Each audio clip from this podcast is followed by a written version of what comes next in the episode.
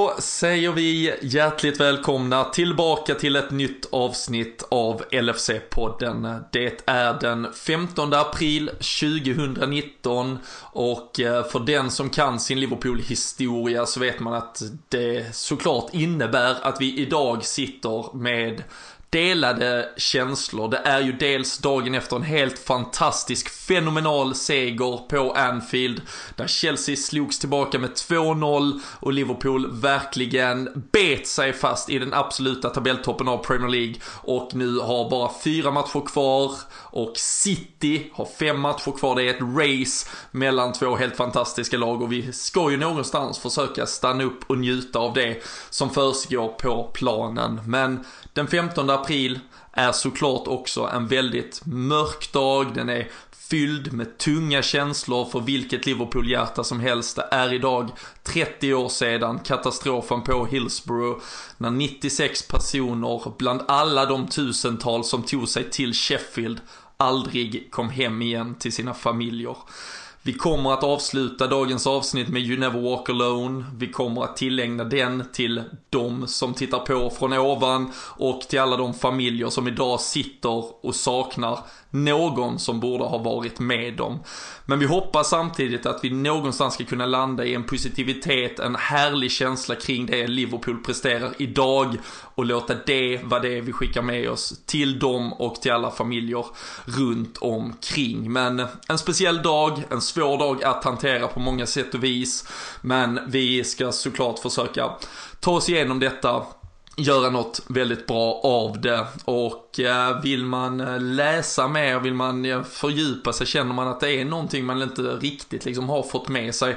Så tycker jag också att LFC.nu, supporterklubbens sida där ja, allt finns om Liverpool dagligdags, men där finns också väldigt mycket artiklar idag, liksom som minns dagen specifikt. Där är en intervju, en, eh, ja, men ett väldigt fint porträtt med Richard Moore, en av överlevarna som numera är bosatt i Sverige och han berättar sin historia om den där eh, fasansfulla dagen och på Lepping Lane-läktaren på Hillsborough i Sheffield. Eh, men eh, ja, en svår dag, en tuff dag, men eh, vi ska sätta tänderna i och försöka ta i mål ett avsnitt som någonstans slutar i någon form av eh, positivitet. Men eh, ett avsnitt vi tillägnar de 96. Eh, nu spelar vi ett intro så får jag alldeles strax sällskap av Daniel Forsell för att ja, kämpa oss igenom det här helt enkelt. Men sitt kvar så kör vi vidare alldeles strax.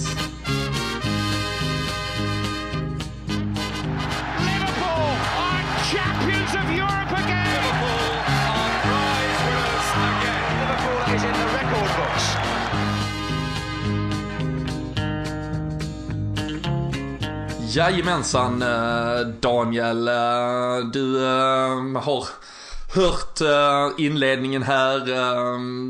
Det, det blir ju på något sätt så svårt. Vi sa det när vi satt här inför och pratade om det. Man, man kan ju liksom inte gå vidare utan att stanna upp i det och så finns det så mycket fantastiskt från igår och ja, så mycket svårt ändå. Hur hanterar du själv känslorna en, en dag som denna? Nej men det är ju som du säger, man kan inte riktigt eh, sitta i en eh, Liverpool-podd och, och snacka utan att och nämna och prata omkring Hillsborough såklart. Eh, 30 år blir ju något alldeles speciellt även om inte eh, åren i sig har någon betydelse. Men det är klart att eh, precis som i, i andra minnesstunder så blir ju de här jämna talen något, Eh, något speciellt. Och eh, Hillsborough är ju något som man, trots att man sitter som en svensk supporter såklart och, och inte har haft det så nära sig som människor i Liverpool har, eller både Liverpool-fans och Everton-fans. Men man har ju liksom vuxit med det på något sätt när man, tycker jag, är över och lär känna folk också. Richard som du pratade om i introt var, var jag och Jocke Lundberg med tillsammans till Paris bland annat. Och då när man kommer så nära folk då känns det helt plötsligt som att man eh, inte, jag ska definitivt inte säga som att man liksom har upplevt eller gjort något, något mer själv. Men man eh, får ju liksom berättat historier för sig. Och jag tycker ju att om man inte känner eh, att man har riktig, riktig koll på sin Liverpool-historia så är det ju nästan här man kan börja. För eh, nej, det är något fruktansvärt och det har ju någonstans också sen präglat hela klubben och, och hela staden och eh, liksom alla de här åren efter. Och du hade ju även ett gott snack med Marcus Kristensson om, om Hillsborough, just den journalistiken kring det. Det är ju en lite mm. annan eh, aspekt av det också tycker jag. Där man kan, verkligen kan grotta ner sig. Om, om LFC.nu är någon sorts grundkurs så, så kan man ju verkligen gå på djupet här. Och det är en jäkligt intressant historia. Det finns mycket mycket dokumentärer och liknande med BBC gjorde ju någon mm. två timmars special här för ett par år sedan. Så eh, nej, det, det är som du säger blandade känslor när vi har eh, i andra änden av, av den här eh, positiv negativt skalan liksom tvålat dit Chelsea som var det, det stora spöket och den slippen som skulle ske och allt vad man fick i varenda uppbyggnadsprogram i hela världen. Så två helt olika delar av den skalan som man får, får jobba med på samma dag här. Ja men så, så är det ju verkligen och eh, jag tycker väl samtidigt, för som du, eh, som du nämner, att, att ha, ha det här avsnittet och inte nämna det, det går ju inte. Samtidigt så är jag ganska så, det finns ju absolut inte, jag har liksom inte något eh, tolkningsföreträde eftersom som du säger, du och jag sitter långt ifrån händelsernas centrum, från familjerna, från dem det faktiskt berörde direkt. Men känslan är ju att även de och i takt med det som ja, vi har stått och skrikit om i 30 år om Justice for the 96 och där kan man ju verkligen då rekommendera det här snacket jag hade med Marcus Kristensson, men det är framförallt journalisten i, i hans stall där på The Guardian, David Conn, som har varit en av de som har drivit på det. Och i takt med att nu ja, faktiskt saker börjar falla på plats. Folk börjar faktiskt förstå till svars för den där tragedin som det nu är 30 år sedan.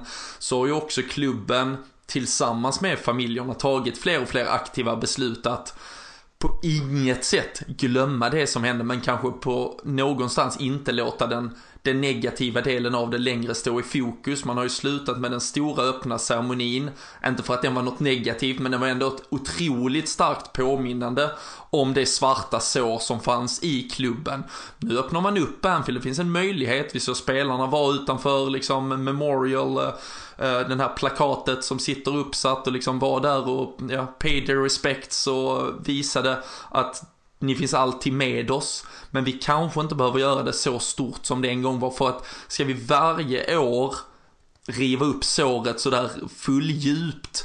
Jag tror någonstans att det till slut kan bli jobbigt också för, för spelarna att hela tiden inte förstår man rätt när jag säger påminnas om det, för det ska de göra, men att det kanske någonstans, vi börjar närma oss en situation där vi i alla fall har fått upprättelse för det som hände. Vi kommer aldrig få tillbaka och vi kommer aldrig, det kommer aldrig någonsin bli någon rättvisa. Det finns inga straff och ingen skyldig som kan fällas för att ta tillbaka 96 liv. Men jag tycker att Liverpool börjar hitta en fantastiskt fin balans där vi minns, vi hedrar, vi kommer aldrig glömma.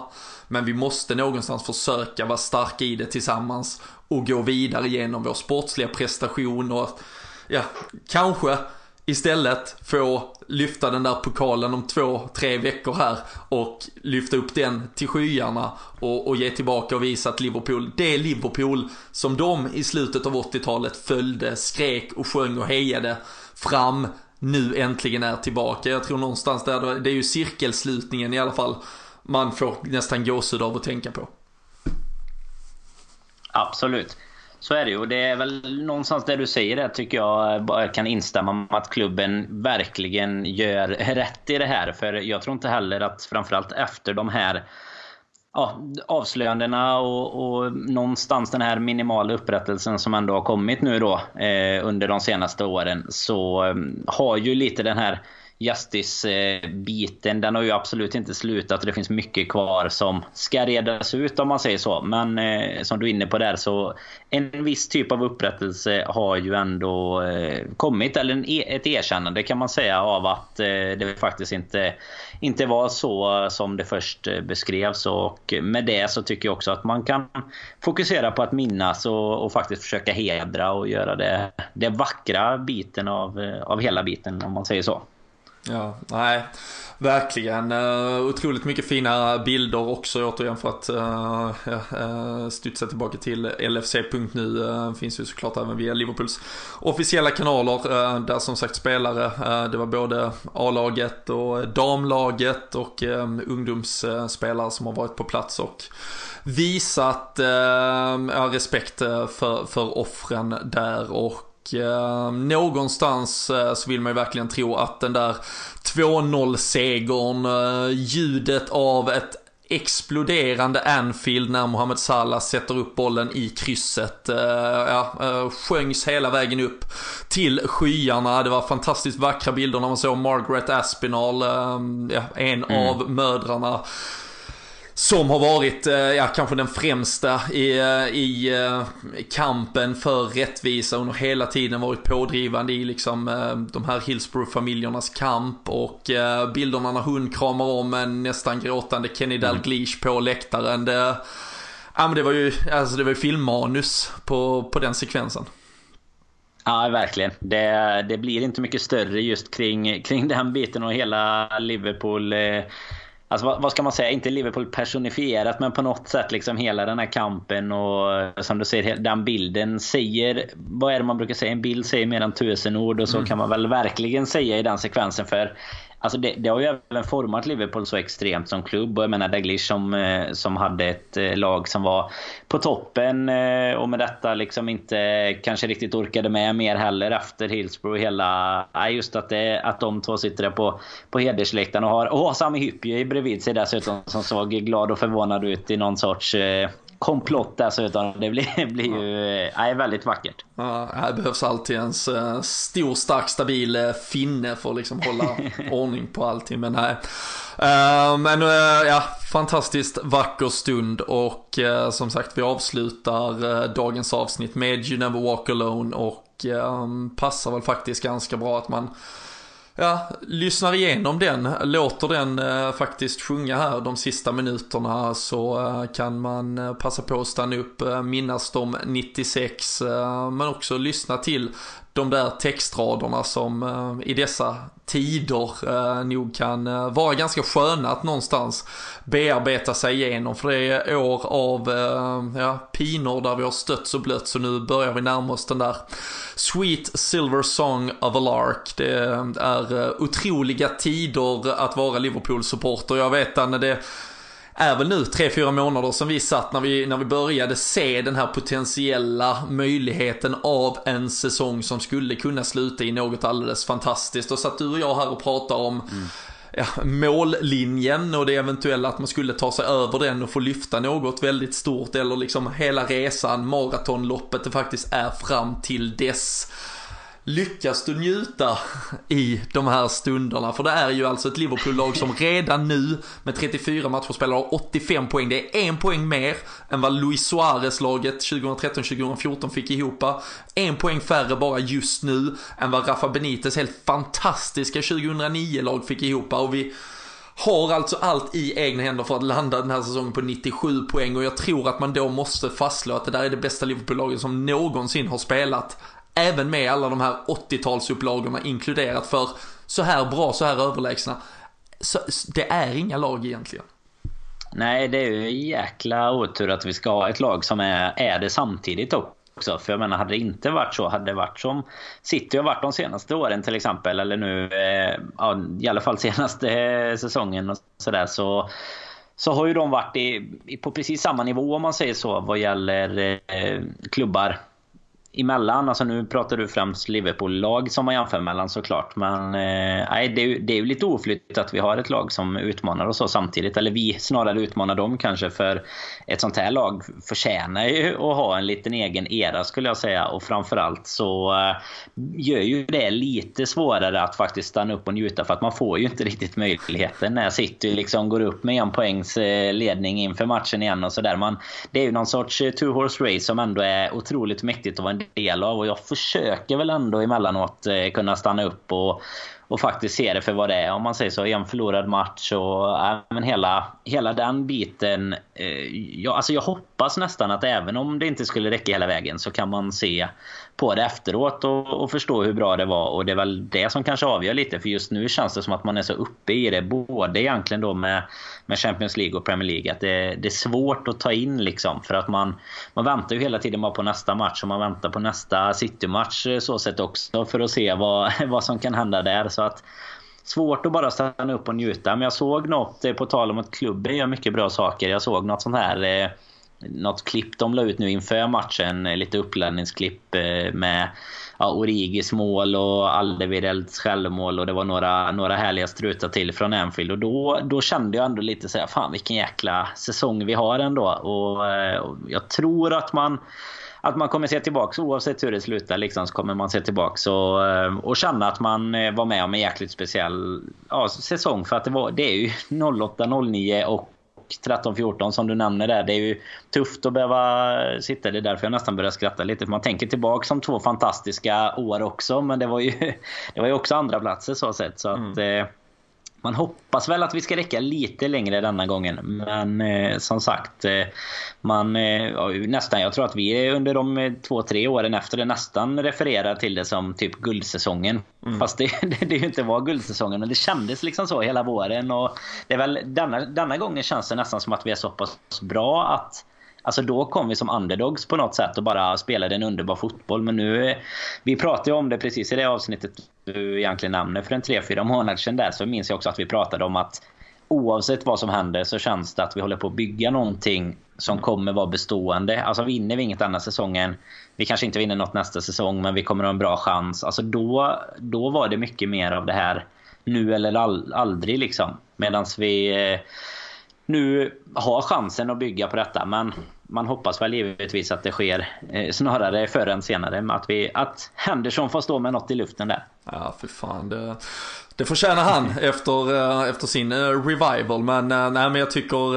att man också ska passa på lite sådär egna ryggdunkningar märker jag nu. Men även vårt avsnitt med Stefan Holm här för ett par dagar sedan. Där han pratar om eh, just det här med hur man ska resonera i en, ja men någonstans det här two horse race som du pratar om att eh, man har ju inte det i egna händer men man kan ju inte annat än att ja, slå personbästa, man kan närma sig världsrekord i stort sett och räcker inte det så är det ju någonstans bara helt otroligt eh, surt och, men man kan liksom inte klandras för det.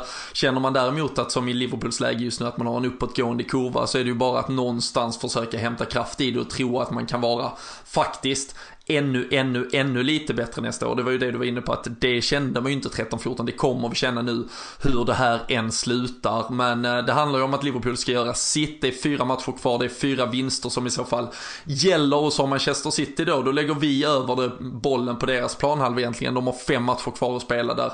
Det är då bland annat väntar Tottenham hemma till helgen och sen Manchester United borta. Och sen även knixiga bortamatcher mot Burnley och Brighton ska jag faktiskt säga. Så finns ju mm. någonstans något, något papper i alla fall som tyder på en lite, lite enklare målgång för Liverpools del. Och jag tror att många, kanske med mig, för jag, liksom, jag försöker verkligen pusha på andra, vi ska försöka njuta, vi ska försöka stanna upp i det och jag försöker någonstans göra det, för det, det, är alltså helt fantastiska matcher och insatser det här Liverpool-laget bjuder oss på. Men det jag framförallt bara drömmer otroligt mycket om just nu, det är att vi ska ha en sista omgång där det fortfarande betyder Även om vi skulle ha exakt det här ingångsvärdet, då är det trots allt ett kryss för Manchester City borta mot Brighton och vi vinner över Wolverhampton. Alltså, där finns ändå möjligheter när vi går in på sista dagen. Jag tittar tillbaka på 13-14 säsongen där allt faktiskt föll oss ur händerna då i den ja, näst sista och tredje sista. För där behövde vi egentligen att West Ham skulle slå City på bortaplan. Alltså på Etihad. Och det visste väl alla att det inte skulle hända. Då gick man in till Newcastle-matchen den sista omgången och visste att allt redan var slut. Så låt oss bara få ett race nu som lever in i kaklet. Det, det hade varit Ah, så otroligt mäktigt och de facto att vi antagligen kommer ha en sista vecka där Liverpool antagligen spelar om en plats i en Champions League-final och ska spela en direkt avgörande match om ligan. Det, det, det, det, är ju svårt att ta in egentligen med tanke på vilka sorger man har varit igenom med det här laget. Så uh, nej. Um, jag tänkte nästan säga det. Man har, man har ju haft tuffare tider än så om man säger eh, de senaste åren. Och även om man tar 13-14 får ju vara en, en säsong för sig. Liksom. Alltså, men annars är det ju egentligen en tioårsperiod som har varit ganska svältfödd eh, såklart. Både, nu, nu var det ju egentligen Champions League-finalen då som eh, kom förra säsongen. Sen Visst, en ligacuptitel och sådär, men det, det, är ändå svårt att, eh, att jämföra den här typen av säsong med att vi tar oss till en fa Cup-final eller en Europa League-final eller en ligacupfinal och, och den typen. Det, det går ju inte. Nu slåss vi egentligen på två fronter. Och jag tror nästan aldrig att jag mer har känt det här man, man snackar alltid om en match i taget liksom. Och, och innan har det ändå varit så ja men ligan går lite knackigt. Så nu har, vi har i alla fall Champions League i februari till exempel. Så där. Men nu känner man ju verkligen att man orkar inte ens eh, titta på nästa match eller knappt veta vad, vad vi ska kika på. Förutom som du säger när man jämför de här spelschemat mot City då möjligen. Men annars är det liksom att okej okay, nu är nästa match på söndag. Eh, det är Chelsea hemma. Äh, nu full fokus på den. Och så nu när, man, när vi liksom har tagit oss över det snöret, om man säger så okej okay, nu är det Champions League igen, hur ser ut, utgångsläget ut liksom? Jag läste någon bra tweet om det precis innan eh, matchen igår. Jag tror det var Chris Bascom, men jag ska egentligen låta det vara osagt. Men det var så här, eh, det har varit så mycket snack om det här Liverpool-Chelsea och vad som hände 13-14 såklart och, och hela den biten och uppbyggnaden inför matchen och lite ironin över att det är Chelsea på besök igen i stort sett i samma läge. Men eh, han skrev någonting sånt där att eh, ja, eh, this is the biggest game. As we all know this is the biggest game in och så punkt, punkt, punkt, nine days. Eller någonting skrev ja, så Det är ju så hela tiden. Liksom. Du, du har ju verkligen match för match. Det var likadant inför Southampton-matchen. Att man känner ju att, att det verkligen är det här racet mellan oss och City. För det, det är liksom den som, som tappar det först ungefär, känns det lite som. Eh, det, det, är lite den eh, man går in med för varje match. Så sitter man och hoppas att de ska göra det och sen eh, bara hoppas man att vi verkligen inte ska göra det och så börjar vi om igen till nästa omgång ungefär. Ja, nej det, det, är, ju, det är ju helt eh, sant. Och, och liksom med all den fokusen som var på Chelsea så är det liksom nu, nu har vi en bortamatch mot Porto som vi egentligen har råd att förlora och ändå vara i Champions League semifinal och det är liksom ja, vi får Porto-matchen i stort sett att framstå som, uh, jag vet inte, Plymouth borta i tredje omgången av ligacupen. Alltså det är den fokusen, alltså det har ju inte, det har inte ens börjat, ja, ingen Nej. har ens tänkt tanken på att den matchen typ ska spelas än. Men uh, vi lovar att uh, vi ska se till att den får lite kärlek och omtanke här i, i slutet av dagens avsnitt. Men vi har ju verkligen tassat Bara den här kontinuiteten, bara kontinuiteten egentligen tänkte jag säga där också med att vi liksom ska ta oss in nu då, ja förhoppningsvis bland de fyra, men minst eh, bland de åtta som vi redan är i Europa. Och så finalen förra året. Sådär. Alltså, man hade ju klarat sig utan en, eh, en, eh, ett race i ligan också nästan. Och varit ganska så nöjd med vart Klopp hade tagit oss. Bara i det läget. Men att kunna jobba så här på två fronter, det är ju egentligen helt, helt orimligt om man tittar på de de resultaten som vi har haft den här säsongen. Det är helt otroligt. Och det är ju det är som du säger, det är bara att försöka stanna upp och njuta lite under tiden också här. Ja men det var, jag, jag, skrev, jag skrev det igår, eh, om det, jag tror det var igår inför matchen att liksom det, det, det är mest egentligen anmärkningsvärda på det här att vi utmanade om guldet 13-14 uh, eh, och sen så är det egentligen inte en enda spelare som startade den matchen, uh, startade matchen igår. Det var två spelare från hela truppen, det var Mignolet och uh, Sturridge. Mignolet startade där 13-14 och Sturridge satt på bänken, båda två på bänken.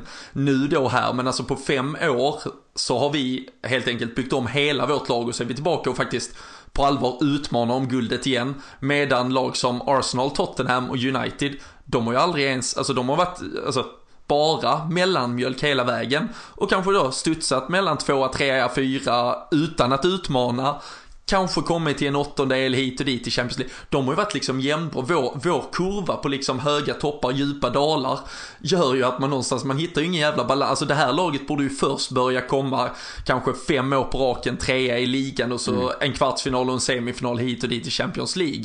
Nu var det liksom, nu gick vi ju från att liksom komma åtta i ligan till att spela Champions League-final och sen nu helt plötsligt ska vi vinna det, ja, det är lite svårt att uh, sansa sig och ta, ta in. Det gör ju också att man uh, lever lite på liksom, man känner att, uh, ja, hur lång tid tar det till nästa gång nu? För det, ibland så blir det sådär en djup dal igen. Men nej, det, det känns ju som att vi bygger något helt annat. Jag måste fråga, har du, har du tänkt tanken eh, 09, 14, 19 att det är någon sån här femårscykel som, som pågår i ligan? Nej, jag har inte uh, faktiskt uh, hunnit resonera att det var fem år där till. Vad har vi då tillbaka? Du hör ju att jag du hör ju att jag har, ja. jag har tänkt tanken i alla fall. Det, är något sen när man, det var nog när de eh, la upp det i någon, någon grafik liksom, med ligaplaceringar och sånt som jag reflekterar över det. För det var, är ju som du säger att vi har verkligen haft rätt så djupa dalar eh, både emellan då eh, 09 och 14 och så nu 14 till 19 då. Så att eh, det var, det var ganska, ser man det grafiskt så ser det ju som du säger helt otroligt ut och man fattar ju varför man, man inte är riktigt luttrad för de här sakerna egentligen varför man känner att eh, pumpen nästan håller på att ge upp emellanåt. Och särskilt med, med matcher som eh, Tottenham-matchen då när det blir självmål i, i 90 minuten och sådär. Det, det är inte konstigt. Man känner sig eh, gammal som 28-åring här. Mm, och eh, då vet du att på samma sätt så 2010 så kom Roy Hodgson, 2015 så blev Roger sparkad och sen 2020 så blir det katastrof för uh, Jürgen Klopp. Big Sam. Uh, Big Sam kommer in och styr upp skeppet. Nej, det, det, här var en utsvävning kring uh, ligaläge och uh, vi, vi tassade verkligen förbi den där fenomenala matchen på Anfield. Vi ska såklart titta tillbaka på det som var och Eh, lite som vi faktiskt hade varit inne på i tidigare poddar så trodde vi kanske att Porto hemma var någon form av lite test för att se att Dejan Lovren ändå var fullt frisk och eh, tillgänglig således nu här på sluttampen av säsongen. Joe Gomez, eh, den gången däremot Porto var han ju inne i matchtruppen. Eh, nu spelar han istället tillsammans med bland annat Oxlade, U23-match mot Leicester istället. De pulveriserade de där ungtupparna med 6-0, även om det kanske inte var våra A-lagsspelare som var så tongivande. Men i startelvan där mot Chelsea nu istället så gick Matip in och i övrigt så behöll vi laget intakt. Andy Robertson var såklart tillbaka på vänsterbacksplatsen och eh, vad gällde egentligen spelarna Klopp satte på planen och hur Liverpool tog sig an matchen så fick man ju verkligen en känsla den första kvarten i alla fall att den här matchen, den tar Liverpool hand om. Mm. Verkligen. Det var, det var ju första kvarten, 20 minuterna där så vi dominerade ju totalt tyckte jag. Sen, sen tappade vi ju lite efter det fram till halvlek tycker jag. Men eh, som du säger, alltså hela, hela approachen både innan, alltså man tycker ju att vi att vi sätter in Keita istället för Wijnaldum och fortsätter med det mot Chelsea också. Inte bara mot typ Southampton som ligger lite i andra änden av tabellen. Det, det visar ju någonstans tycker jag att man verkligen vill ta taktpinnen. Och sen så med, med allt som var inför matchen. Liksom tyst minut och en otroligt fin stämning. Vad det, vad det lät som här hemma i tv-soffan i alla fall så eh, kändes det ju som att alla var extremt laddade på att eh, det här eh, ska inte bli något snack efteråt. Utan, utan de här pinnarna ska hem ungefär. Mm. Nej, och det var ju, eh, för det, det, kände jag också att det eventuellt som skulle kunna med, med tanke på eh, ja, all den uppbyggnad, eh, allt media verkligen ville få det att vinklas till liksom i stort sett ja, på året nästan, eller på dagen då, fem år sedan, det var väl eh, två veckors skillnad. Lite drygt mot att vi då hade liknande scenario, samma Chelsea-lag eh, stående då på andra sidan om oss, eh, de egentligen i vägen för en ligatitel den gången, även om ja, tabellmässiga ingångsläget var något annorlunda så fanns det ju såklart otroligt många aspekter att liksom trycka på. Och eh, det jag hade någon viss rädsla för var ju att ett Anfield snarare kanske skulle börja ja, dra djupa suckar efter en kvart om det inte kändes som att vi fick igång det. Men det kändes som att det var så mycket tempo, så mycket energi. Och att de spelarna, det skrev vi också i en krönika sen på LFC nu, att de spelarna vi har idag, de skiter så jävla mycket blanka fan i, på gott liksom, om vår historia, vad vi en gång har mm. varit. De har bestämt att de är ja, de är Liverpool 2019. Sen var Liverpool 2014 eller Liverpool 1985. På gott och ont hit och dit, vad de har gjort, vad de har kunnat. Det bekommer inte det här laget så mycket. Och det speglar, alltså de får faktiskt till och med den känslan att sprida sig upp på läktaren. För mm. jag tycker inte ens att jag tyckte det fanns ett läge, liksom, man satt själv hemma i soffan, liksom. det är klart man börjar Ah, vrida, vända lite på sig sådär i andra halv, eller i första halvlek slutet där. Man kommer inte riktigt, riktigt igång, man börjar känna, oh, hur fan ska detta gå? Men spelarna symboliserar aldrig det och därför så kändes det inte heller som att det smittade av sig på Anfield. Och som du säger, det var otroligt tryck, fantastisk stämning och, eh, ja men bara en sån spelare, en Sadio Mané till exempel som men han bara, han bara är där, han spelar sin egen match och otroligt liksom hur han gång på gång på gång bara driver på och inte bryr sig om vad som händer egentligen. Och jag tycker bara den det sättet han utmanar Aspilicueta på, till exempel i slutet av första halvlek, blir en sån grej som liksom, ja men det blir ett gult kort, det blir, visar att liksom jag ville fram, jag ville förbi, nu, man behövde bryta lite mönster och, och det var sånt vi tog med oss in i paus och jag tror att Klopp samlade all den energi som ändå fanns på varje individuell spelare till att återigen grupperade för att sätta ut dem i en sån explosionskvart som det var i första halvlek och det gav ju effekt när man gör det ett par gånger helt enkelt. Ja men verkligen och det är ju prat både inför matchen och efter matchen väldigt tydligt kring det du sa där tyckte jag. Att, eh, först är det ju Klopp som eh, i sin presskonferens, de tar ju upp det det första de gör liksom där 2014 och han sa liksom ja, det har jag inte tänkt på i, i, idag innan ni, innan ni nämnde det nu ungefär. Och van Dijk sa ju det efter matchen också, han skrattade ju nästan bort den frågan och sa ungefär exakt så som du sa. Det här med att eh, nu, nu är det ett eget lag, det är en egen match, det är liksom hela den biten. All respekt för, för vad som har varit ungefär. Men vad, vad fan spelar det för roll? Nu eh, ställde ju han ungefär som motfråga. Och eh, precis så visar de ju på planen. Och vi kom ut på exakt samma sätt i andra tycker jag som i första. Och eh, skillnaden då att vi får resultat och att det sker jäkligt fort. Det är ju också rätt skönt att man får ett, ja, både ett rejält läckert 1-0 mål men 2-0 målet är ju Ja, det är väl Townsend mot City som jag kan komma på på eh, mm. rak arm. Men annars är det väl... Eh, det är uppe där bland årets strutar i alla fall. Det är det ju inget snack om. Nej, herregud, det, det är helt fantastiskt. Vi ska, vi ska såklart eh, stanna lite vid, vid det målet i sig och alla de signalvärdena som någonstans eh, bakades ner i det skottet också. Men eh, 1-0 målet, förlösande. Vi, vi måste ju stanna och det. Vi hade säkert suttit här och kanske haft en helt annan dialog om ångest som hade spridit sig på Anfield om det hade stått 0-0 fram till 83 och så vidare. Men istället så, så kommer ju Liverpool ut i andra halvlek med full fart och 1-0 eh, målet är ju, ja men det är ju sovjetisk eh, ishockey i stort mm. sett. Mm.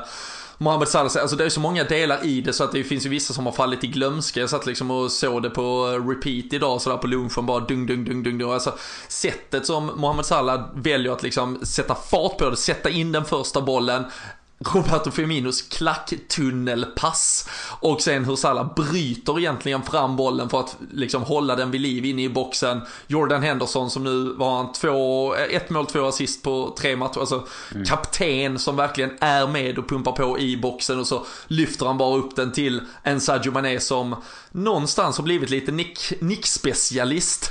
Eh, sin eh, korta eh, strumpläst till eh, trots och eh, ja han är där i rätt yta, på rätt plats. Spelaren som sådär slarvigt uttryckt missar så mycket hit och dit har blivit liksom klinisk och eh, ja, nickar ju in Liverpool mot eh, skyarna där direkt hade ju eh, extremt mycket diskussioner med folk efter, det var väl Napoli hemma, när han faktiskt brände en hel del lägen, eh, vår, vår gode Sadio. Och, när, han, när han slog ut den till inspark för att tjäna tid i slutet av matchen menar du? Ja, ja, ja, ja, ja. det är taktiskt. Nej men ända, ända sen dess egentligen så har han ju faktiskt bara öst på. Han är ju tvåa i skytteligan nu bakom Salah och Agüero som delar första platsen där. Och jag menar han... Eh, om det var någon som tvivlar så, så kan man ju eh, sluta med det nu tycker jag. Alltså, han har ju visat det innan att han är rätt klinisk i rätt lägen om man säger så. Sen är det väl lite precis som många andra spelare. Ta Suarez också. Sen innan, eller då när han kom till Liverpool i början var det ju lite tufft med det var mycket stolpträffar och sådär. Men när det väl börjar sitta liksom, du får ett helt annat självförtroende. Och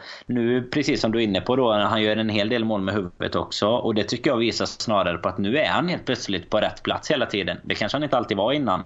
Sen kom han till mycket lägen ändå. Men nu är han verkligen på rätt plats. Han är där han ska vara. Han gör även de här... Nu var det ju eh, relativt enkelt ändå. Det är ju ett öppet mål som han ska nicka in den i så. Men det var ju inte bara en, en tap-in eller någonting. Men det är ändå så att han, han kommer till den ytan. Han letar upp målchanserna och eh, jag skulle nog nästan kunna sätta ett lite tidigt eh, odds här på att han eh, faktiskt norpar den skytteligan sen.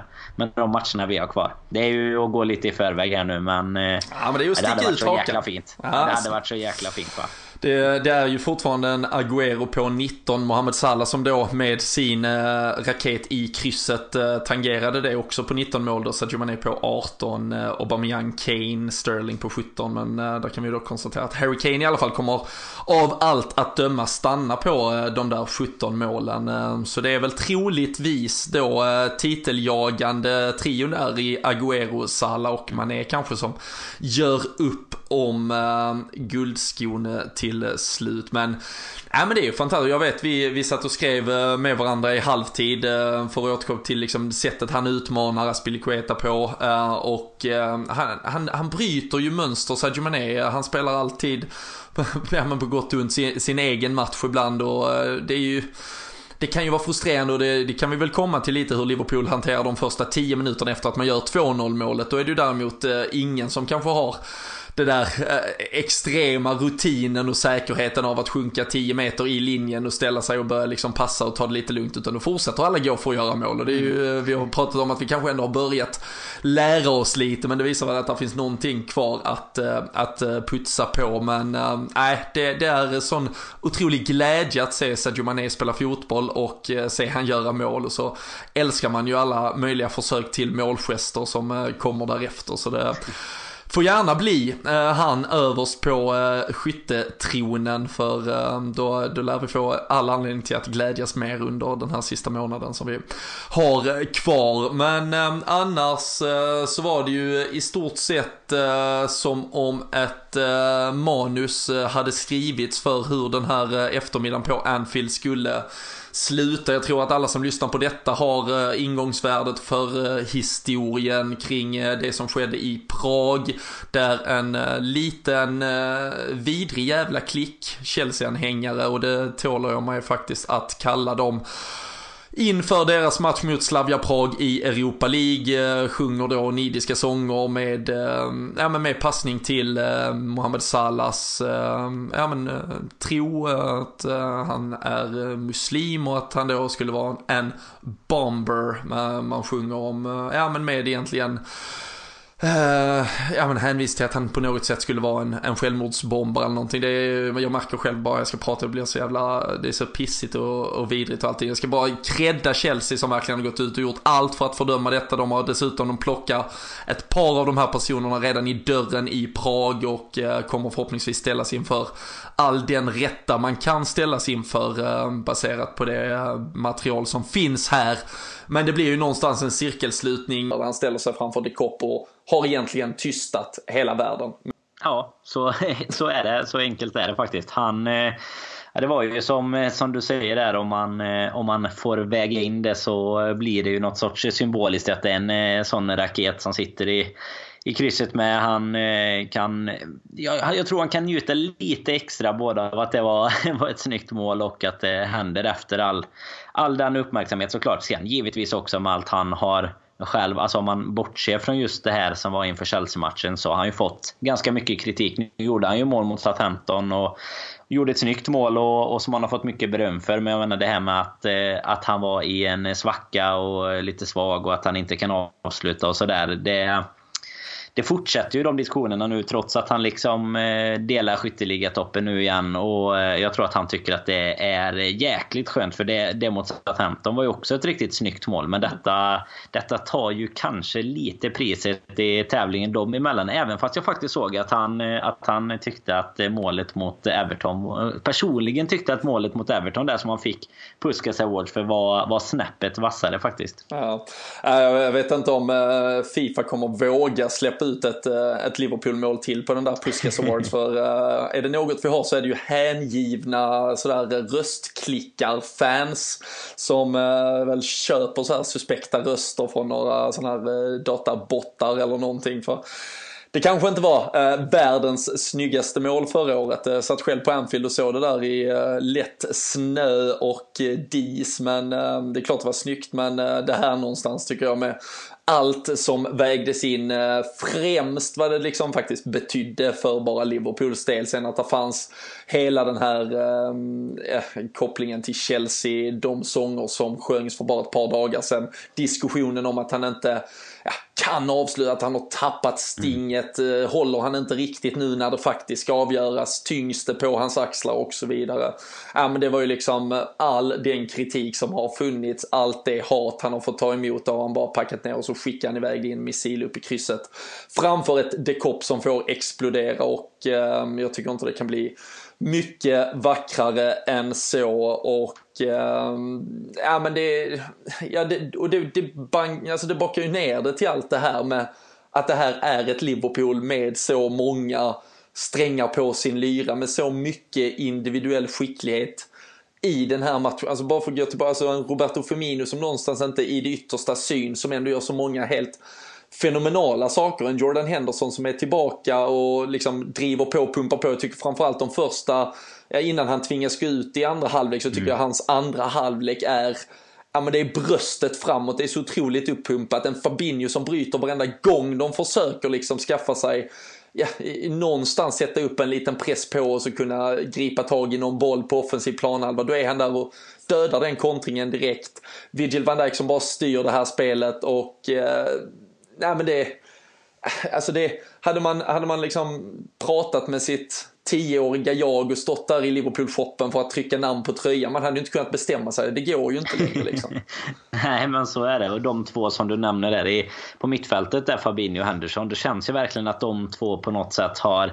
De, har ju, de hjälper ju och drar upp varandra så extremt mycket i matcherna. För Henderson får ju väldigt mycket hjälp av att Fabinho tar den rollen som han nu under flera år har, har varit tänkt att kanske ha, men som han kanske inte riktigt besitter eh, försvarsmässigt i alla fall. Sen att han har en fin fot emot och kan eh, föra spelet så sett. Det, det litar jag på. Men eh, Fabinho har ju... Eh, alltså han är ju den här muren framför backlinjen som vi har saknat ända sedan Mascherano egentligen. Han gör ju extremt mycket fina brytningar, mycket bra hemjobb. Samtidigt som han kommer ner och, och hjälper backlinjen egentligen och, och styra framåt också. Men det känns som att han... För han var ju... Alltså det tog ju ett litet tag innan han kom in i det. Han var lite trög tyckte jag till en början. Men det gick väl över ganska så fort. Och nu eh, tycker jag, ja, som vi, vi pratade om för eh, någon vecka sedan eller två tillbaka. Han, han ska ju vara given på det här mittfältet tycker jag. För att han har liksom den, av de tre rollerna på vårt mittfält så har, är han den som är mest given i sin roll om man säger så. Sen kan man laborera och, och ta ner Henderson och sådär lite beroende på motstånd. Men i en sån här match så tycker jag egentligen att han är den första man ska krita ner där. Och sen är det lite de här offensiva alternativen som man, eh, man faktiskt kan laborera lite mer med. Som vi pratade om i början här. Och Keita eller Wijnaldum där när startelvan kom. Och och nu tycker jag ju även att Keita, han har ju varit fin de senaste matcherna. Nu givetvis fått kröna det med, med lite mål och självförtroende. Men jag tycker att han gör en bra match. Alltså man ser lite vad det är man får ut av honom som man inte får av våra andra mittfältare med det här genombrottsspelet. Och han, han försöker väldigt mycket att ta sig framåt. Lite likt eh, Sadio Mané ute på sin kant. Alltså att han, han spelar väl lite i sin egen match ibland. Och, och till en början i hans Liverpool-karriär så har det varit mer på ont än på gott i och med att han inte riktigt har synkat med resten. Men det tycker jag att han börjar göra nu. Och kan han liksom både göra det och samtidigt eh, lite göra det här oväntade som han själv kommer på under matchen, då, då kanske vi äntligen får se den potentialen som vi, vi hade hoppats på att vi skulle fått se eh, väldigt mycket tidigare än så här. Mm. Nej men det, så är det ju. Det, vi, vi ser ju hur han, eh, vi, vi har pratat om det tidigare med Andy Robertson förra säsongen, Oxlade eh, och så vidare. Fabinho delvis under starten av den. att det tar en liten tid. Så har det tagit lite då extra lång tid eh, för Keita och man kan säkert fortfarande eh, liksom tycka och tänka kring om hans insatser är på den nivån som de förväntades vara med tanke på prislapp, att vi väntade ett extra år på honom och så vidare. Men man ser ju att han växer in i den här eh, rollen i det här laget och jag är helt övertygad om att han kommer vara en viktig del av laget framöver och eh, det är ju fantastiskt också att se liksom på nyttfödelsen av Jordan Henderson. Det kan ju visa sig att köpet av Fabinho någonstans gav oss två spelare till, till priset av en egentligen för vi har fått en ny defensiv eh, chef i Fabinho, eller Fabiano som Glenn Strömberg kallar honom. och eh, Jordan Henderson har dessutom då blivit ett offensivt eh, alternativ och där han faktiskt för en, alltså på riktigt får lov att synas lite som en kapten där han, får liksom, där han faktiskt får pumpa på och pulsera både i sitt spel och i sin attityd. Och, han missar ju faktiskt eh, säsongsinloppet eh, den gången det begav sig där 13-14. Då fick han ju rött kort eh, mot eh, Manchester City som någonstans var ja, den här matchen den gången och sen var det ju tre matcher kvar som han missade. Och eh, många tyckte väl att eh, där och då var det kanske hans avsaknad som eh, betydde lite mot just Chelsea och sen mot Crystal Palace där vi tappade 3-0 till 3-3. Nu kanske han får stänga en bok och istället vara eh, tungan på vågen som liksom har kommit in i full fart och full form när det här faktiskt ska avgöras. Det hade ju varit otroligt vackert eh, i så fall. Och eh, men det är ju en eh, helt eh, fantastisk säsong vi, vi redan har sett passera för de här 34 matcherna. Vi har helt fyra ja, men, galna matcher kvar. och eh, som vi nämnde innan, som vi pratade om, det var också något jag pratade med Stefan Holm om i det där avsnittet. Du nämnde det här med när man tittar tillbaka på highlights från säsongen, Divock Origis eh, mål mot Everton, eh, hur Loris och eh, Alderweireld sjabblar in bollen.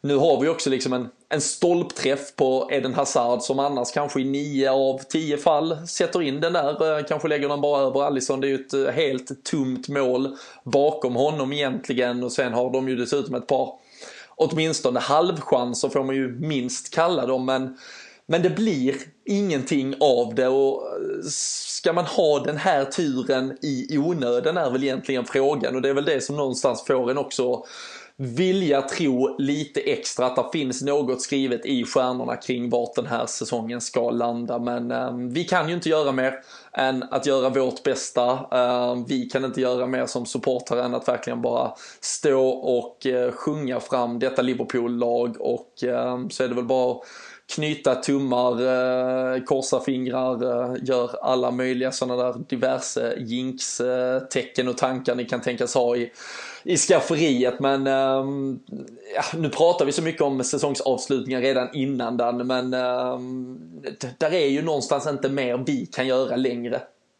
Nej, men så är det ju verkligen. Det, det som man kanske kan förvänta sig nu egentligen, det är väl att att vi inte ska tappa någon av de här matcherna. Nu har vi ju som sagt, om man verkligen bara ska titta krasst på pappret, det lite enklare spelschemat. Även om vi då givetvis har en match mindre att spela och det är ju det som eh, förstör lite festen för oss här med, med det här tabelläget. Men eh, vi har ett, eh, ja, vi, vi, har på pappret ett bättre schema än City. Sen som sagt, de, de har gjort mos av bra lag för men nu är det ju egentligen bara att sitta och hoppas att vi tar det här ända i mål och hoppas att det räcker hela vägen. Och jag menar, gör, gör det inte det denna gången så, så må så vara. Men det är som du säger, nu kan, vi kan inte göra så mycket mer. Och eh, det är egentligen helt, jag kommer tillbaka till det jag sa innan, men det här med att vi har förlorat en match. Nu var det dessutom mot City då såklart, men det är helt otroligt egentligen. Eh, mm. Och så dessutom en Champions League kvartsfinal då med ena foten i, i semifinal och andra foten liksom är mitt uppe i titelstriden. Så vi, vi hade behövt en fot till någonstans här för att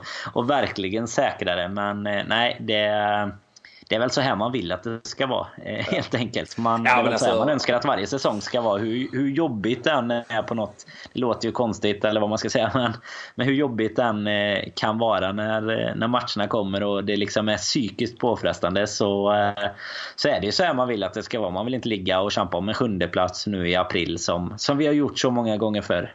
Ja, det är bara så bekvämt, då kan man börja planera för nästa år istället. Det är väl den enda fördelen. Som jag, jag hade fasen inte velat vara inne i det topp 4-racet förresten, på tal om annat. Det, Nej, det hade varit en pers bara i sig. Den är ju ja, riktigt. Eh, tuff nu. Lika tuff nästan som för oss. ja, herregud. Det är ju två lag som kommer liksom missa Champions League där, trots att de med olika ingångsvärden eh, kan tycka sig otroligt förtjänta av det. Mm. Tottenham som börjar i ett fantastiskt läge, United som kom tillbaka då med Solskär och så Chelsea och Arsenal som någonstans fick otroliga starter. Eh, båda två var ju obesegrade länge med sina nya managers men eh, så kom väl verkligheten ikapp någonstans kring vintern. Så nej, eh, de har allt att kämpa för och det är väl någonstans också där vi ska ställa vårt lilla hopp om man nu ska snegla mot det vad som sker där då i det andra racet, Manchester Citys race, det är ju Tottenham till helgen som sagt och så.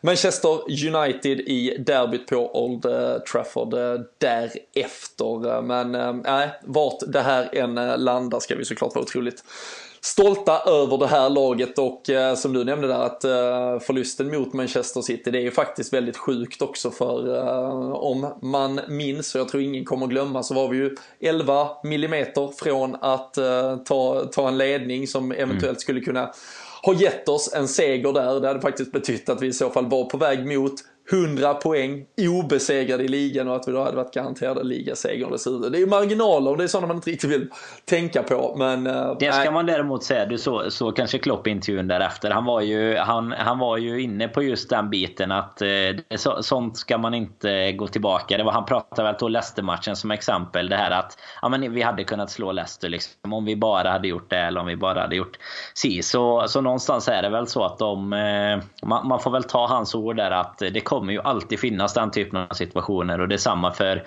City säkerligen. Om, om de skulle missa här nu så finns det säkert någon situation som, eh, som de kan diskutera. Men, eh, ja, men nej, det är väl lite som du sa innan, den turen. Någonstans hoppas man väl att vi har haft den och att det faktiskt då ska, ska leda till något. För jag menar, tar man Origis mål som exempel. Det är ju helt eh, sanslöst att det ens händer egentligen i, i den matchen. Så man hoppas att de här bitarna ska kunna leda till något som man, man kommer att komma ihåg det oavsett. Men man hade gärna krönt det med, med något som gör att man kommer ihåg det ännu mer såklart. Ja, jag, ehm, jag lovar dig, med tanke på att eh, du och jag och eh, en hel uppsjö andra otroligt härliga människor är på plats där sist så lovar jag att du kommer ändå inte minnas något när allt är slut. kommer, kommer vi nog se till gemensamt. Men ehm, nej, vi, vi ska se till att stanna upp, njuta längs vägen och så får vi helt enkelt se vart det till slut landar. Men innan Premier League tar ny sats igen så ja, som vi var inne på, det känns ju nästan helt sjukt, men så får man någon form av uh, lite uh, hållplats för uh, andåterhämtning uh, i stort sett när vi då åker till Porto. Dragao som du och jag stod och kramades på för drygt ett år sedan. Då var det åttondelsfinal första mötet. På tal om Sadio Mané så var det verkligen hans kväll den gången med ett mm. hattrick och 5-0. Nu åker vi dit för ett returmöte. Vi har 2-0 med oss. Och ehm, Ehm, ja, någonstans sitter vi ju i den lyxiga situationen att uh, vi kan ju börja snegla på nästa match fast att man då inte gör det såklart. Men uh, Klopp måste ju nu försöka balansera lite i laguttagningar, i taktisk approach och så vidare. Vi ett mål, eh, om vi gör det ska de göra fyra. Vi klarar oss gott och väl på ett eh, oavgjort och så vidare. Vi kanske inte vill ha en 1-0 ledning eller ja, riskera såklart eh, 2-0 och så vidare. Men hur tycker du Liverpool ska tänka inför returmötet här på onsdag kväll? Det kommer ju gälla att vara, vara fokuserad såklart, som du är inne på där. Att man, man vill inte hamna i ett tidigt underläge eller någonting. För så länge det fortfarande är ja, 2-0 eller 0-2 som det kommer vara nu då, så kan ju väldigt mycket hända. Men lite, jag tror faktiskt att vi kan kosta på oss lite roterande. Till exempel då en Lovren in eh, igen för att ändå hålla oss eh, någorlunda fräscha. Eh, vi skulle kunna ja, lite, rotera någon på mitten om vi nu har tänkt. Om vi nu ponerar att vi tänker att ha samma lag tillgängligt till li, nästa ligomgång så sett så, så skulle vi kunna få in en Wijnaldum till exempel på mitten. Kanske en Milner också för den delen. Eh, jag tror att vi kommer, alltså jag bara har en sån här känsla av att det kommer kunna bli en lite så här halvavslagen match från vår sida där vi liksom kommer vara, vara rätt nöjda så länge det står 0-0 egentligen. Eh, sen tycker inte jag Porto var helt ofarliga på Anfield heller. De hade ju mycket väl kunnat göra något mål så att vi får inte ta det alldeles för, för lätt så för att eh, det, ja, det är ändå ett, ett riktigt bra lag men känslan är väl att vi faktiskt till och med ska kunna ställa över några spelare och ändå ta oss vidare ganska komfortabelt. För du är inne på det där, ett mål gör ju extremt mycket för våran del. Eh, gör vi ett 1-0 till exempel, då, då hade vi ju verkligen kunnat andas ut tycker jag, även om man inte får, får göra det för tidigt. Det är ju vi eh, ett av lagen som har bevisat många gånger. Men eh, nej, man, man har lite den där känslan nu tycker jag när ligan är som den är. Att Champions League blir liksom någon sorts bonus och grädde på moset sådär. Att man, man känner att eh, hade gärna haft nästa ligaomgång eh, redan på onsdag egentligen. Men vi får, vi får väl vara nöjda med en kvartsfinal i Champions League helt enkelt. Ja, men precis. Bortskämda. Ja, nej, men så, så är det ju. Det, det är ju någonstans uh, sanslöst egentligen. Men jag tror du är inne på ganska, ja, ett, ett spår som jag åtminstone fyller, fyller i på. Sen om det är rätt eller inte får väl Klopp ge oss svaret på, på eh, matchkvällen där helt enkelt. Men, eh, men jag tror med tanke på alla skador som har varit eh, kring våra mittbackar så tror jag att han vill hålla igång en till då här i form av DN Lovren åtminstone fram till de absolut sista då avgörande matcherna. Och jag tror ändå att han kommer behålla Joel Matip som någon form av det ordinarie mittlåset här tillsammans med van Dijk. Han var ute och skrek till lite i, eh, i mitten, eh, mitten av andra halvlek. Tyckte väl att de eh, plötsligt låg lite fel när Hazard kom igenom lite väl enkelt. Men han hyllade ju Matip sen efter matchen och tyckte att det var en otroligt fin, liksom solid defensiv insats från allt och alla egentligen. Men det är Lovren kanske in där ändå för att hålla alla fräscha. Så tror jag väl att vi får se både James Milner och Gini Wijnaldum från start för att det liksom, vi kommer att eh, löpa på och ligga rätt i positioner hela tiden. Och sen om det betyder att Fabinho ändå är kvar om han liksom anses fit nog för det. Speciellt med tanke på att Jordan Henderson då gick ut även om det var en smäll som man senare där kommunicerade inte skulle vara någon fara kring. Men eh, skulle ju kunna vara läge att i så fall eh, ha Fabinho kvar som liksom det styrande navet och så låta Henderson och Keita vila för att komma eh, utvilade och friska för att pumpa på i Cardiff eh, straffområde till helgen istället. Och så tror jag att vi startar med den ordinarie fronttrion i hopp om att kanske ja, låt säga, ha kontrat in 1-0 i första halvlek och så kan man plocka av dem en efter en från timmen och framåt egentligen eller beroende på hur vi ser att den här matchen, eh, ja, vart det barkar helt enkelt. Han har ju gärna inte gått ifrån det och liksom startat någon annan även om läget har kanske kunnat vara öppet för det. Nu eh, fick vi verkligen se känsloexplosion mellan Klopp och Shakiri. Många som har stått och funderat kring deras eh, relation. Jag vet inte om, om det där är en eh, relation som har någon form av, jag vet inte, problematik så är de bra på att dölja det i alla fall. Det var en känsloyttring utan dess like när Salah tryckte dit 2-0 målet och mycket kärlek eh, mellan herrarna. Men jag tror väl ändå inte att han går in i en startelva även om han skulle kunna, liksom han eller Origen skulle egentligen kunna avlasta en av mm. de tre där framme om de skulle behöva det. Men de verkar ju också aldrig behöva den vilan de tre helt enkelt. Så det... Nej, de, de vill väl inte det skulle jag kunna tänka mig heller. Det är väl eh, den, den typen av eh, vinnare liksom. De, de vill väl verkligen spela hela tiden. Och som du ser, då är det väl större chans kanske att man eh, vid ett okej resultat efter 55-60 minuter börjar och, och rotera ut dem istället kanske. Ja, nej, det, det känns det som. Så eventuellt då en Dejan Lovren, två förändringar kanske på mitten och sen får vi väl i övrigt uh, se det som då anses vara den uh, bästa elvan helt enkelt. Vi uh, hade tipstävling mot Chelsea. Jag såg att du var ute i någon tråd och hintade 2-0 också. Gamla orakeltakterna ja, börjar de, komma fram. De sitter, de sitter i, det kan man, kan man lugnt säga. Ja, det var, vi hade en vinnare på 2-0 med Salah som sista. Väldigt många som hade 2-0, faktiskt bara en som hade Salah som sista målskytt. Mycket mané där, så det visar mm. det är många som vill se hans glädje och målgester helt enkelt där hemma. Men 2-0 eh, Salah som sista och eh, nya snygga tröjor från Sam Dodds. En riktigt schysst eh, sweatshirt där och eh, vi ser till att eh, fylla på med nya snygga saker eh, redan igen då på eh, onsdag. kan bli lite sådär påskpresent i förskott till sig själv helt enkelt. Och med tanke på att oraklet är i eh, stor form får man väga in att resultatet inte någonstans... Det är ju inte jätteviktigt att få Liverpool att vinna kanske just där, så hur ska vi resonera när vi tippar resultat? Nej, men jag eh, sa ju lite det här med, med avdankad eh, match, bara spela lite på resultat, sätta in James Milner för att löpa mycket. Så jag, jag säger nog 0-0 på, på onsdag faktiskt. Eh, ja, det känns så. Jag, den känslan är det just nu i alla fall jävla logistiskt eh, skit om nu alla tippar 0-0 här på Twitter med sådär 140 deltagare. Då är det fan du som styr lotteriverksamheten. Ja, jag styr tombolan. Liksom. Ja, ja, det är inga problem. Ja, olja upp tombolan i Borås så är det bara att fylla den för att stå där hela påsken. Så, äh, med lite extra ledighet. Ja, ja, men verkligen. Men i så fall skulle det ju innebära ett äh, avancemang till semifinal eh, för Liverpool och äh, om så blir fallet, eller oavsett vad egentligen, så vet vi ju redan imorgon kväll, tisdag, vem som eventuellt blir vår motståndare. Barcelona var ju på Old Trafford och fixade eh, en 1-0-seger. Nu eh, tar de med sig det till Nou Camp och eh, United någonstans uppumpade kanske, men någon tror på att de ska göra det omöjliga igen. De vände ju 0-2 med en 3-1-seger i Paris.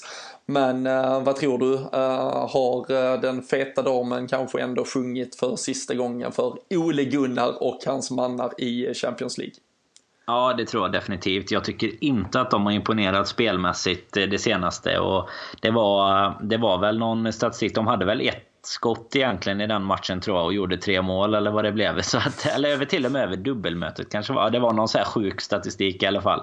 Att de egentligen kanske inte statistiskt sett och, och liksom eh, ja, i alla efter alla konstens regler borde ha vunnit mot Paris heller. Men eh, då, då kanske de fick den här turen som nu gör att de eh, att de kanske åker istället. Jag tror inte att de har eh, samma flyt den här gången. Vad är din känsla? Vilka eventuella semifinalmotstånd? Det får man ju säga. Det var nära att jag, att jag hoppade över eventuella där. Men man ska inte, man ska inte kliva för långt fram än. Nej, nej men jag, eh, om, om vi tar oss dit så är jag till 99,8% säker på att det är FC Barcelona vi, vi kommer att möta och eh, då börjar Jobbigt vi... att möta Suarez i så fall ändå. Ja, och eh, Coutinho. Eh, även om det såklart är någonstans Suarez med tanke på vad som, ja, vi pratar, vad som hände för fem år sedan. Han, han sköt ju sig verkligen in i varenda Liverpool-hjärta. Ja, och uh, det var ju någonstans en förstå lite som, även om det där och då kanske smärtade ännu mer såklart med alla omständigheter kring Fernando Torres så var det ju en, en exit man förstod när man i alla fall Mm. mognade och kunde zooma ut och förstå omständigheterna som faktiskt rådde i klubben där och då. Eh, det var ju liksom ja, men en klubb som kanske nästan ville sälja, som behövde sälja, som inte hade möjlighet att ta det där sista steget och satsa på, på allvar. Coutinho lämnade ju när han ansåg sig vara på toppen även om ett Liverpool mm. var på väg ut mot något äh, ännu större. Och det har väl kanske någonstans kommit ikapp honom. Äh, vad tror du där? Äh, om vi nu, nu leker vi verkligen med tankar här, men de två tillbaka på Anfield får Får båda lite jubel eller blir det en visselorkan hit och lite eh, påhejande dit? Nej, jag tror nog på det sistnämnda faktiskt. Jag tror det känslan är ju att många fortfarande har lite, alltså Coutinho är lite så Sterling-vibbar nästan lite så här eh, ja, men, eh, pengar, berömmelse, titlar eller vad man nu ska gå på. Men just det som du sa, att han kände väl att han hade spelat upp sig till toppen och, och därför bytte. Och egentligen eh, var, var väl Suarez i sin liknande situation. Men där tror jag att det är väldigt få som eh, liksom kunde klandra honom för att han, att han lämnade. Eh, utan det var väl egentligen nästan tacksamt att han inte gjorde det tidigare, om man säger så då. Eh, när, när han hade chansen också. Men eh, Nej, jag, eh, man, man, hoppas väl, eller jag känner i alla fall själv att man har släppt hela den Coutinho-biten. Men det är väl tack vare att det har gått så bra som det har gjort också. Det är väldigt lätt att, att släppa det då. Eh, det hade varit tuffare om vi liksom hade verkligen rasat efter att han hade lämnat och att det visade sig att han var, var hela pusselbiten likt Suarez kanske var. Men eh, där och då när Suarez lämnade så fanns det ju inte något att bygga på på samma sätt. Så jag tror nog att det skulle kunna bli lite eh, kärlek till, eh, till Luis och lite eh, annat till Filippe. Även om han till viss del också kanske förtjänar sina hyllningar efter efter många fina insatser såklart. Bland annat mot United som vi har pratat om här. Ja, absolut.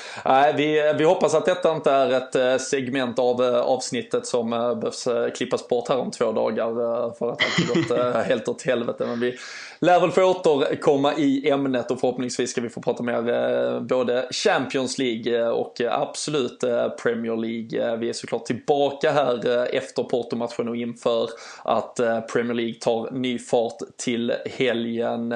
Vi tipsade som sagt om vår återkommande tipstävling som vi alltid kör på Twitter. Var gärna med där. Vi slänger alltid in lite schyssta priser från samdods.com och Eh, så ehm, har ni ju som sagt ett helt skafferi av eh, godbitar egentligen på LFC.nu vad gäller eh, ja, allt som rör Liverpool såklart. Men i dessa tider här kring Hillsborough så finns det väldigt mycket bra texter, intervjuer, reportage för den som vill läsa mer. Och så lyfter vi väl upp också våra två specialavsnitt från förra veckan. Vi körde ju verkligen en super, super big match build-up där inför Chelsea-matchen. Vi hade först Marcus Kristensson, eh, The Guardians eh, fotbollschef eh, med oss och sen Stefan Holm, friidrottslegendaren, VM, OS, bragdguld, hur mycket som helst. Väldigt kul att höra hans liksom, inställning och syn på hur man ska resonera och eh, tänka i en eh, titelstrid som den Liverpool nu verkligen befinner sig i. Eh, så ja, håll till godo och njut av allt det som finns där ute. Tack för att ni var med oss idag. Tack Daniel och så avslutar vi som sagt dagens avsnitt med You Never Walk Alone. Vi samlar oss och ja, skänker ett par minuter av eh, tankar till eh, de 96 supportrarna som omkom på Hillsborough i Sheffield. Tack för att ni har varit med oss så hörs vi snart igen. When you walk through a storm, hold your head up high and don't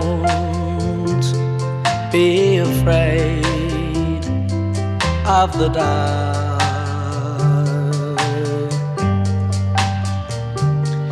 At the end of a storm, there's a golden sky and the sweet silver sound of love.